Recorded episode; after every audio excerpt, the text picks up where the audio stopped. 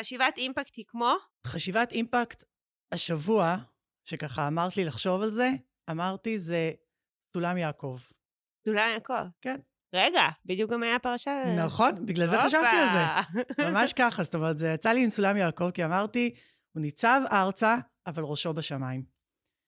ואני חושבת שיש באימפקט משהו, שבדיוק מדבר על החיבור הזה. בין השטח ובין העשייה, ובין היום-יום, ובין להיאחז במה שאתה עושה ולעשות עשייה, אבל עם הסתכלות למעלה, שאומרת לך, שנותנת לך את המצפן, שנותנת לך את הכיוון, שמאפשרת לך רגע לרדת ולעלות בתוך הסולם הזה, ולהבין ככה את האיזונים של הדבר הזה, אמרתי, אימפקט, סולם יעקב. מדהים. טוב, אנחנו הולכים לשמוע ממך מה זה אומר בדיוק, ולחפור איתך גם בדימוי הזה, וגם בכלל בעשייה שלך, אחרי הפתיח. ברוכים הבאים למדברים אימפקט, פודקאסט על חשיבת אימפקט בג'וינט ישראל. היי, אני לילך כהן דונצ'יק, אני מנהלת למידה וקהילות בדיגיטל בג'וינט אשלים.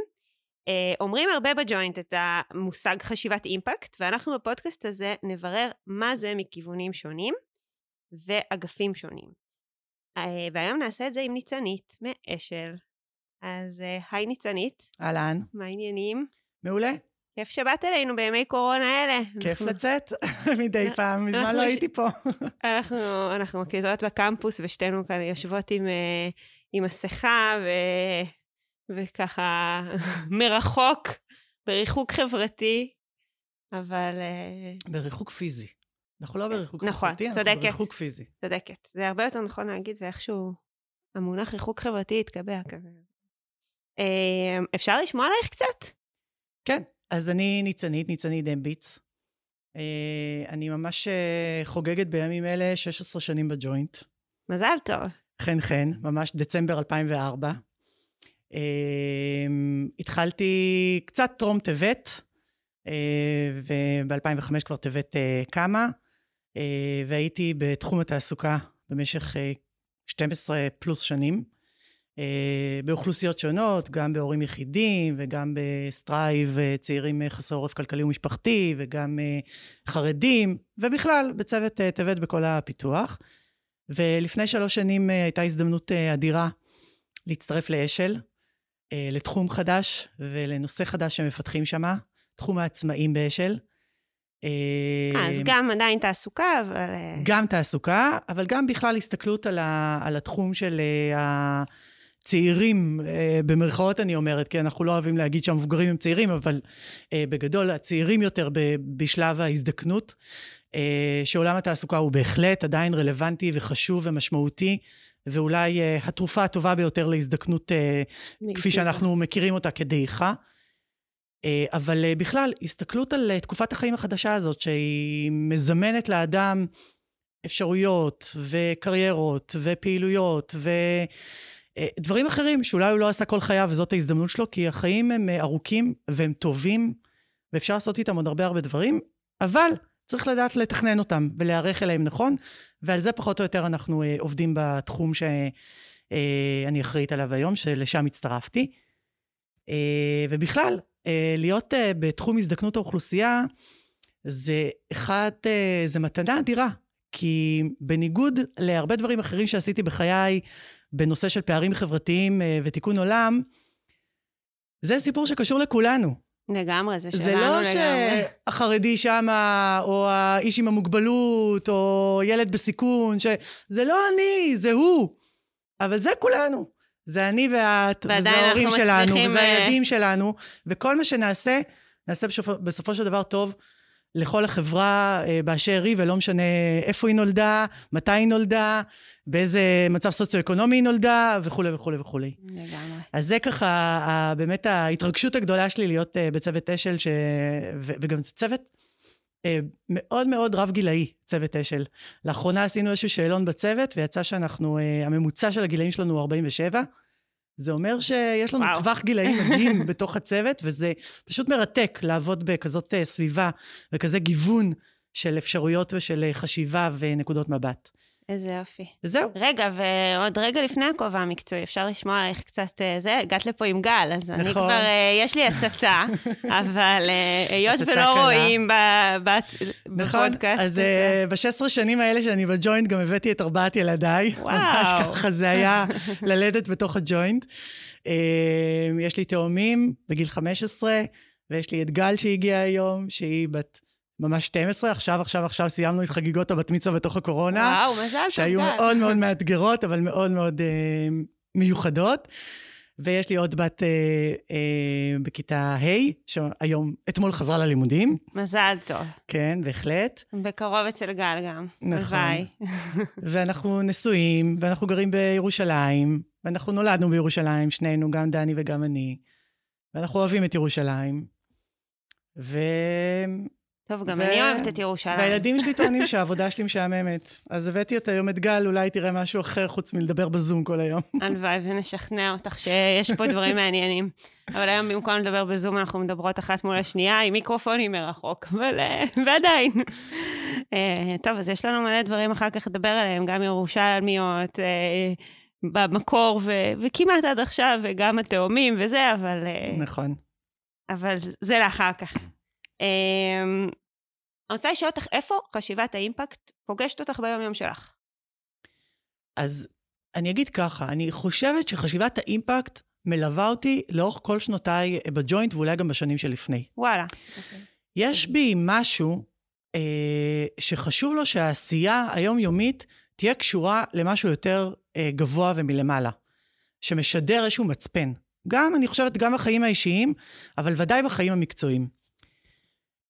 ולכן, לאורך כל הדרך, כשהג'וינט בא ואמר, עוברים לחשיבת אימפקט, במידה מסוימת אמרתי, מה חדש? זאת אומרת, תמיד רצינו שזה יהיה חלק מהמצפן הלאומי, וחלק ממדיניות, ובכל זאת וחלק מחדש. מהסתכלות רחבה. אז זה ככה, אולי רגע אני אגיד את האמירה הכללית הזאת. אבל מה בכל זאת קרה בשנתיים האחרונות, שככה מאז שבאמת נכנסנו לזה לעומק, אחד שזה הפך להיות משהו שאנחנו מחויבים אליו. זאת אומרת, זה לא רק כי אני בחרתי להסתכל, או כי אני רוצה רגע לראות את עצמי בתוך אקוסיסטם יותר רחב שבתוכו אני פועלת, אלא זה חלק מהעשייה היומיומית שאני צריכה להגדיר את האקוסיסטם הזה. אני צריכה להגדיר את המצפן. אני צריכה להגדיר את אזורי ההשפעה שאני רוצה להגיע אליהם, כחלק מהתפיסה וכחלק מהאחריות שלנו במהלכים שאנחנו מובילים. את יכולה לתת דוגמה לאיך את עושה את זה?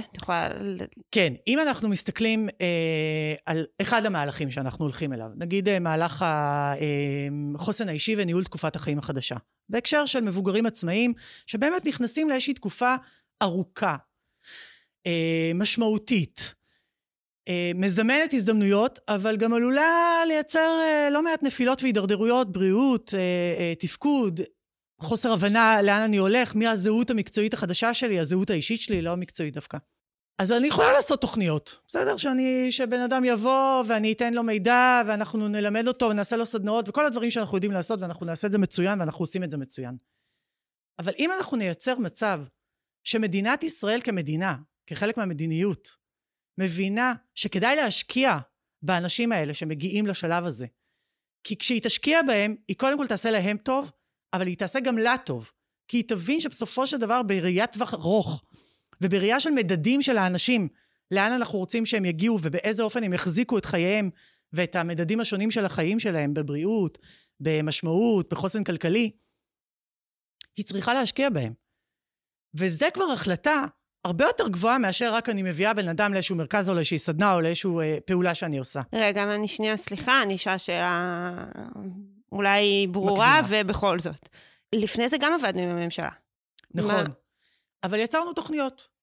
הייתה תוכנית א', הייתה תוכנית ב', והייתה תוכנית ג'. חלק מהתוכניות התחברו, חלק לא התחברו, חלק הצליחו, חלק פחות הצליחו, חלק הוטמעו, חלק לא הוטמעו.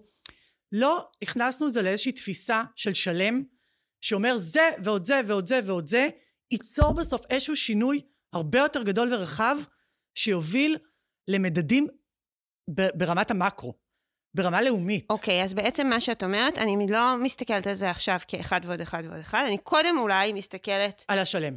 על השמיים, על סוף סולם יעקב. נכון, נכון. אני מסתכלת לאן אנחנו רוצים להגיע. מה הם הפערים שקיימים אצלנו להגיע לשם? עכשיו, לאן אני רוצה להגיע? זה מתוך מחקרים, ומתוך מדדים, ומתוך השוואה לעולם. זאת אומרת, זה לא איזה משהו שאני יושב ואני חושב לאן אני רוצה להגיע. אני צריך למדוד, להבין את האזור שבו אני רוצה לפעול, ולאן רוצים להגיע, להבין איפה הפערים נמצאים, ולהגדיר מה הם, באיזה אופן אני רוצה לצמצם חלק מהפערים. או כבנצ'מרק אצלנו, או כבנצ'מרק למקומות אחרים בעולם. שזה בסדר, זה חלק מהדרך עבודה שאנחנו עובדים עוד על הרבה תחומים אחרים. אז איך עשית את זה אצלך עכשיו בתחום?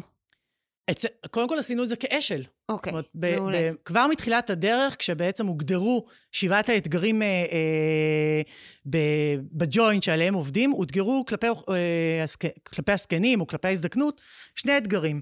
אתגר אחד שהגדירו כהפורש החציוני, של מעמד הבינוני ומטה, והאתגר השני של אתגר התפקוד. ככל שהעמקנו ולמדנו וקראנו ונכנסנו ככה לפני ולפנים, הבנו שמדובר על אתגר אחד. מדובר על אתגר אחד גדול שקוראים לו הזדקנות האוכלוסייה, והאתגר הזה צריך להתמודד עם זה שאנחנו רוצים לבנות חוסן אישי אצל האנשים האלה, כדי שתהיה כמה שיותר דחיקת תלות. כי בסופו של דבר, סביר להניח, רוב רובנו איפשהו בשלב ההזדקנות, ואנחנו רוצים שזה יהיה הכי מאוחר שאפשר, נהיה תלויים, באיזשהו אופן, או תפקודית, או כלכלית, או... יש משהו שאנחנו לא יכולים להתעלם, בניגוד אולי להרבה אתגרים אחרים, נגיד אם יש את אתגר העוני, בסדר? אז בסוף, האידיאל היה שלא יהיה עוני בעולם, נכון? זה היה יכול להיות האידיאל, או לא יהיה עוני אצלנו בישראל. אבל מה, אנחנו מנסים ליצור איזשהו מדד קצת יותר ריאלי, כי אנחנו לא באמת יכולים לבטל אותו. אבל בניגוד לכך, אתגר ההזדקנות, הוא לא שאנחנו רוצים לבטל את ההזדקנות. אנחנו בעד ההזדקנות. רוצים להפוך אותה ליותר נעימה וטובה ומשמעותית. אנחנו רוצים שההזדקנות תהיה באיכות יותר טובה, ושחיי הבריאות שלנו יהיו ארוכים יותר, מאשר השלב הדעיכה, שהרבה פעמים קורית לרובנו, כן? כולנו היינו רוצים לחיות, יום אחד ללכת לישון, ולא לקום. אבל... מה לעשות? זה לא קורה לרוב האנשים. אבל אנחנו רוצים לדחוק את זה. אז גילינו שבעצם אין כאן שלב שאם אתה כפורש חציוני תעשה כך וכך, או אם אתה במהלך התפקוד תעשה כך וכך, אלא יש פה איזשהו אתגר שהוא ארוך שנים, ארוך טווח. צריך להתחיל אותו מאוד מאוד מוקדם, כהכנה בכלל. יש יגידו אפילו יותר מוקדם ממה שאשל עושה, וזה אולי אפרופו תפיסה של אימפקט, ההשפעה שלנו באשל, גם על ה... דברים אחרים שיקרו בטבעת או באשלים, אם מדברים על מוביליות ואם מדברים על עולם העבודה, צריך להשפיע בגילאים הרבה יותר צעירים. על חינוך. נכון, וחינוך וכולי. זאת אומרת, אז ברור, אבל כשהוא הגיע אליי, המטרה שלי היא לאפשר לו, לתת לו כמה שיותר כלים, ולבנות את החוסן האישי של האדם, של הפרט, בצורה שהוא ינהל את ההזדקנות שלו בצורה מיטבית. אז רגע, היינו בזה שבעצם אמרת, עשינו, הלכנו, זה לא אני בתחום, אלא זה אנחנו נכון, באשל. נכון. עשיתם את המחקרים שלכם, הגעתם למסקנה שיש אתגר אחד גדול. מה עכשיו? איפה זה פוגש אותך עכשיו בתחום שלך? מתוך האתגר הזה, מתוך איזושהי מפה שמראה לנו פערים, בשלושה תחומים למדנו בנושא ההזדקנות. תחום הבריאות, תחום המשמעות, ותחום החוסן הכלכלי. אלו 3 הנושאים הבולטים ביותר שאנחנו צריכים להשקיע בהם, כדי שההזדקנות שלנו תהיה הזדקנות מיטבית. עכשיו, מתוך זה, איפה זה פוגש את התחום שלנו? התחום שלנו, שהתחום שמדבר על תחילת ההזדקנות, או הכניסה, השער הראשון, למה שנקרא הזדקנות בסוציאליזציה שאנחנו חיים בה, שזה בדרך כלל קורה איפשהו סביב גיל הפרישה, סביב הגילאים הצעירים יותר. מה אנחנו יכולים לעשות? איזה מהלכים ואיזה הסתכלות גם על מדיניות, וגם איזה מדדים אני לוקחת כאחריות אצלי. לא רק כלמעלה, אלא אחריות אצלנו בתחום שלנו, כדי לייצר תנועה יותר טובה של אנשים שנכנסים להזדקנות, ובסופו של דבר זה יוביל אותם לשלושת המדדים האלה שאנחנו מדברים עליהם בצורה טובה ביותר. ולמדנו שיש מדדים מנבאים את הסטטוס הזה. זאת אומרת, זה שאני בתפקוד כזה... תראה, כשאת מדברת, אני בעצם רואה לנגד עיניי, ממשיכה להסתכל על סולם יעקב הזה, ורואה לנגד עיניי כל פעם מדרגה שאנחנו יורדים. בין העשייה שלנו, הלוא אנחנו התחלנו לפני, כשאמרתי לך, הצטרפתי לאשל, התחלנו בעשייה עם האוכלוסייה הזאת שאני מדברת עליה, האוכלוסייה של הסקנים העצמאיים, הצעירים, ככה תחילת הדרך של ההזדקנות. אז יש לנו עשייה, ויש לנו המון למידה מהשטח. זה המוצב ארצה. אנחנו מכירים את האוכלוסייה היום, אנחנו יודעים להגיד עליה הרבה הרבה דברים. אנחנו גם יודעים שחלק מהדברים שאנחנו עושים איתם כבר מתוקפים, כבר הם נכונים, מבחינת הדרך שאנחנו רוצים להוביל. ואנחנו לאט לאט מבינים שיש ערך לעשייה שלנו בשטח, ולמה שהתחלנו לפתח, שהיא בסופו של דבר מייצרת מדדים מנבאים לכך שההזדקנות שלהם תהיה הזדקנות יותר טובה. אז זה ברמת הפרט. אבל הסולם הזה הוא גם לא רק ברמת הפרט, הסולם הזה מדבר על המקרו ברמת המדינה וברמה לאומית.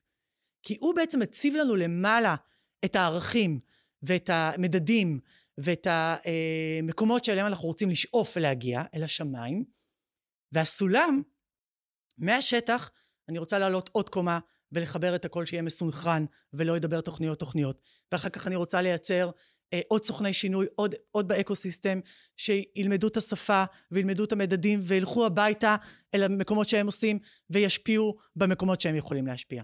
ואחר כך אני רוצה שהמדיניות, זאת אומרת שמקבלי ההחלטות, יבינו את הערך שהם רוצים להגיע לשמיים. הם רוצים להגיע לשמיים בצורה הטובה ביותר, ומה הם יכולים לעשות ביום יום שלהם, ובחקיקה וברגולציה, שתייצר למטה תנועה יותר טובה לכיוון המדדים הגדולים האלה. אז רגע, אז אמרנו יש לנו מדיניות, ויש לנו את כל האקוסיסטם, את כל הארגונים מסביב שעובדים, ואנחנו עובדים איתם בשיתוף, במדדים משותפים וכו' וכו'. ויש בעצם את מה שקורה בעבודה שלנו, בתוכניות שלנו נכון, וכו'. נכון. פספסתי משהו שם בתוך אני כל הזמן עם הלך לי טוב הדימוי הזה של סולם יעקב, כל הזמן אני מדמיינת עוד ועוד מדרגות פה בתוך הדבר הזה. אני חושבת שהשמיים האלה יגלו לנו עוד דברים. זה מה שאני יודעת להגיד לך היום, מתוך ככה העשייה בשטח, מתוך הלמידה והמחקר שעשינו בשנתיים האחרונות, בעקבות באמת ששמו לנו את זה מול העיניים ואמרו לנו, זה חלק מהאחריות והמחויבות שלכם, לבוא עם אמירות, לבוא עם עמדות, לבוא עם מחקרים, לבוא עם מדדים. זה אפרופו אולי השונה ממה שהיה בעבר, לעומת איך שאנחנו היום מתנהלים ומתנהגים.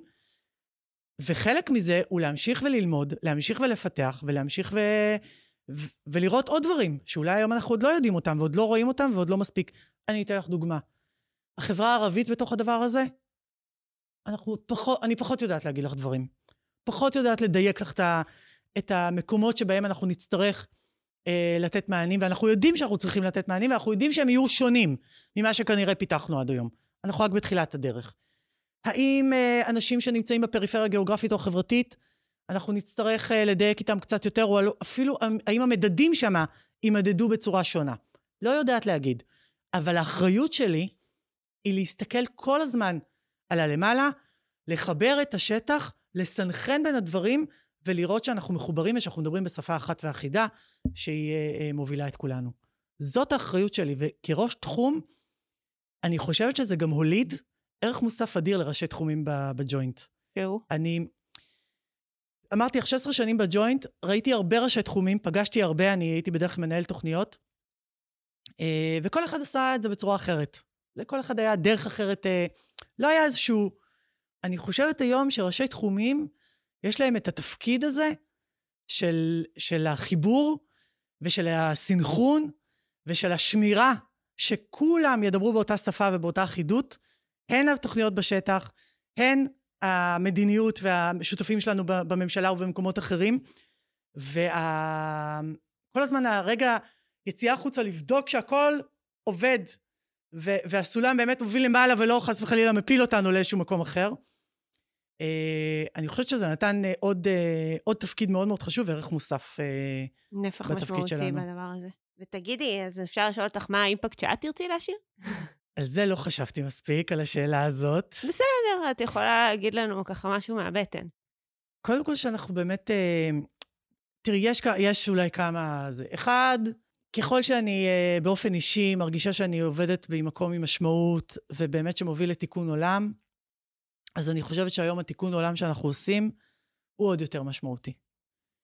אז מבחינתי, זה כבר התחברות לאימפקט, לא ברמה שאני עושה, אלא ברמה שאני שותפה לתוך הדבר הזה. אם נצליח לייצר, בהקשר המקצועי שלי, שאני עובדת בו, אם נצליח לייצר זכאות אישית, שמדינת ישראל תיתן לכל בן אדם בן 60, את האפשרות ואת הזכות, לא אם הוא יפנה ולא אם, אלא כחלק מהאמירה, אני נותנת לך את הזכאות ואת הזכות, ללמוד, להכיר, להבין, מה זה להתכונן להזדקנות מיטבית, ובאיזה אופן אתה, באופן אישי, יכול להשפיע על עצמך. לא הכל תלוי בסביבה שלנו. יש הרבה דברים שאני יכול להשפיע, ובכל גיל אני יכול להשפיע. תמיד יותר טוב לדעת, ויותר טוב להשפיע, מאשר להיות במקום שלא יודע, ובעצם נגרר לתגובות. אז אני חושבת שנעשה פה מהפך. כלומר, תהליך אישי שכל אחד עובר בגיל 60, שמכיל... אבל שמי שנתן את הזכאות הזאת, ומי שהבין, זה המדינה. לא משהו שאני הצלחתי להגיע ל-X אנשים ברחבי מדינת ישראל, ונתתי להם את ה...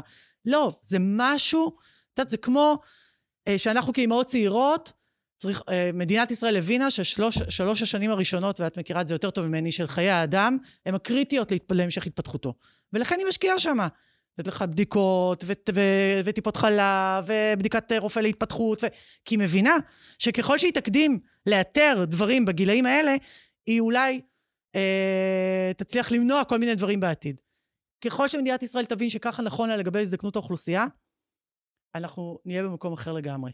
והנקודה השנייה היא הנקודה של תעסוקה. מישהו פה מבולבל. מישהו פה לא מבין שאין מצב שבן אדם יצטרך לפרוש, ואני אומרת יצטרך, כי אם בן אדם בוחר, אז בן אדם גם בגיל 20 בוחר אם הוא עובד או לא עובד. אבל אין שום היגיון לכך שאם תוחלת החיים שלנו, של בן אדם שהגיע לגיל 65, היא כבר 87, אין שום היגיון שבן אדם יפרוש בגילי 62 או 67. המספרים האלה הם מספרים שהם לא רלוונטיים למציאות, ולא רלוונטיים ליכולות, למוטיבציה, ולמה שהחברה מפסידה מההון האנושי שהולך לאיבוד. הולך ודועך אחר כך גם. ומישהו צריך לעשות שינוי בהקשר הזה. זה יהיה שינוי מהותי ביותר בסוציאליזציה שלנו, בדרך שבה אנחנו מתארגנים על הראש שלנו, לעולם העבודה ולהשתנות בתוך עולם העבודה, ולניהול קריירה בעידן של 100 שנות חיים. זה עולם אחר. וברמה האישית, את יודעת, זה אבא ואמא שלי, וזה ההזדקנות שלנו בעזרת השם, וזה הילדים שלי שמסתכלים עליי ואומרים לי, אבל איך עתי? לגמרי.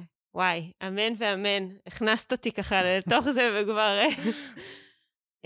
ניצני, תודה רבה. בשמחה. אני חושבת שהיה לנו ככה טעימה, אולי אפילו נגיד טעימה ראשונה, וגם אולי נגלה שהנושא הזה בכלל של כל חשיבת אימפקט, זה בכלל נושא שאומנם כולנו מדברים ועובדים, אבל...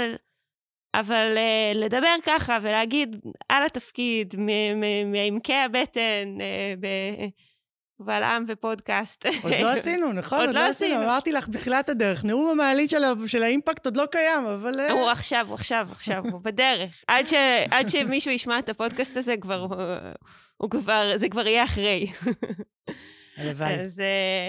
תודה רבה. בשמחה, תודה. זה היה גם לי ככה לסדר את הדברים ורגע לדבר עליהם ממקום שכמו שאמרתי, עוד לא דיברנו עליו ככה, אבל... יאללה, נתראה בפרק הבא. להתראות. תודה.